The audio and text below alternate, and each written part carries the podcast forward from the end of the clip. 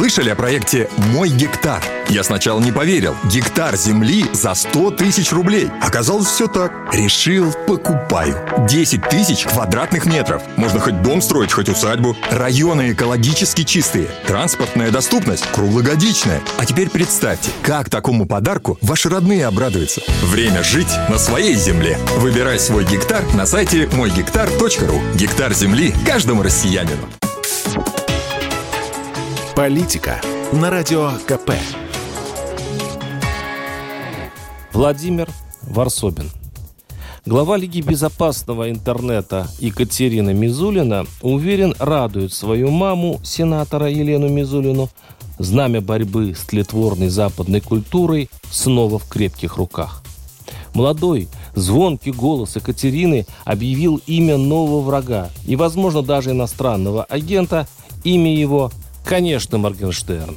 А случилось это в одном из интервью, когда Мизулина, как обычно, размышляла на тему всеобщего культурного заговора против России.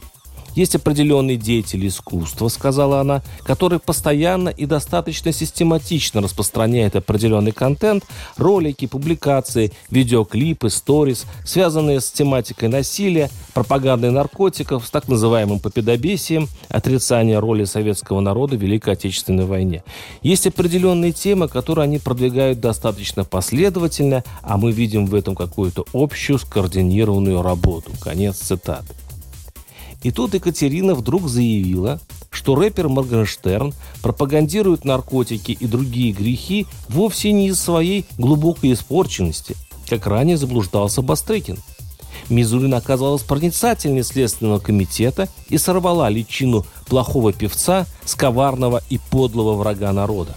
По ее словам, Моргенштерн получал не только указания, о чем петь из-за рубежа, о чьей именно разведке выяснят, по-видимому, компетентные органы, но и финансирование.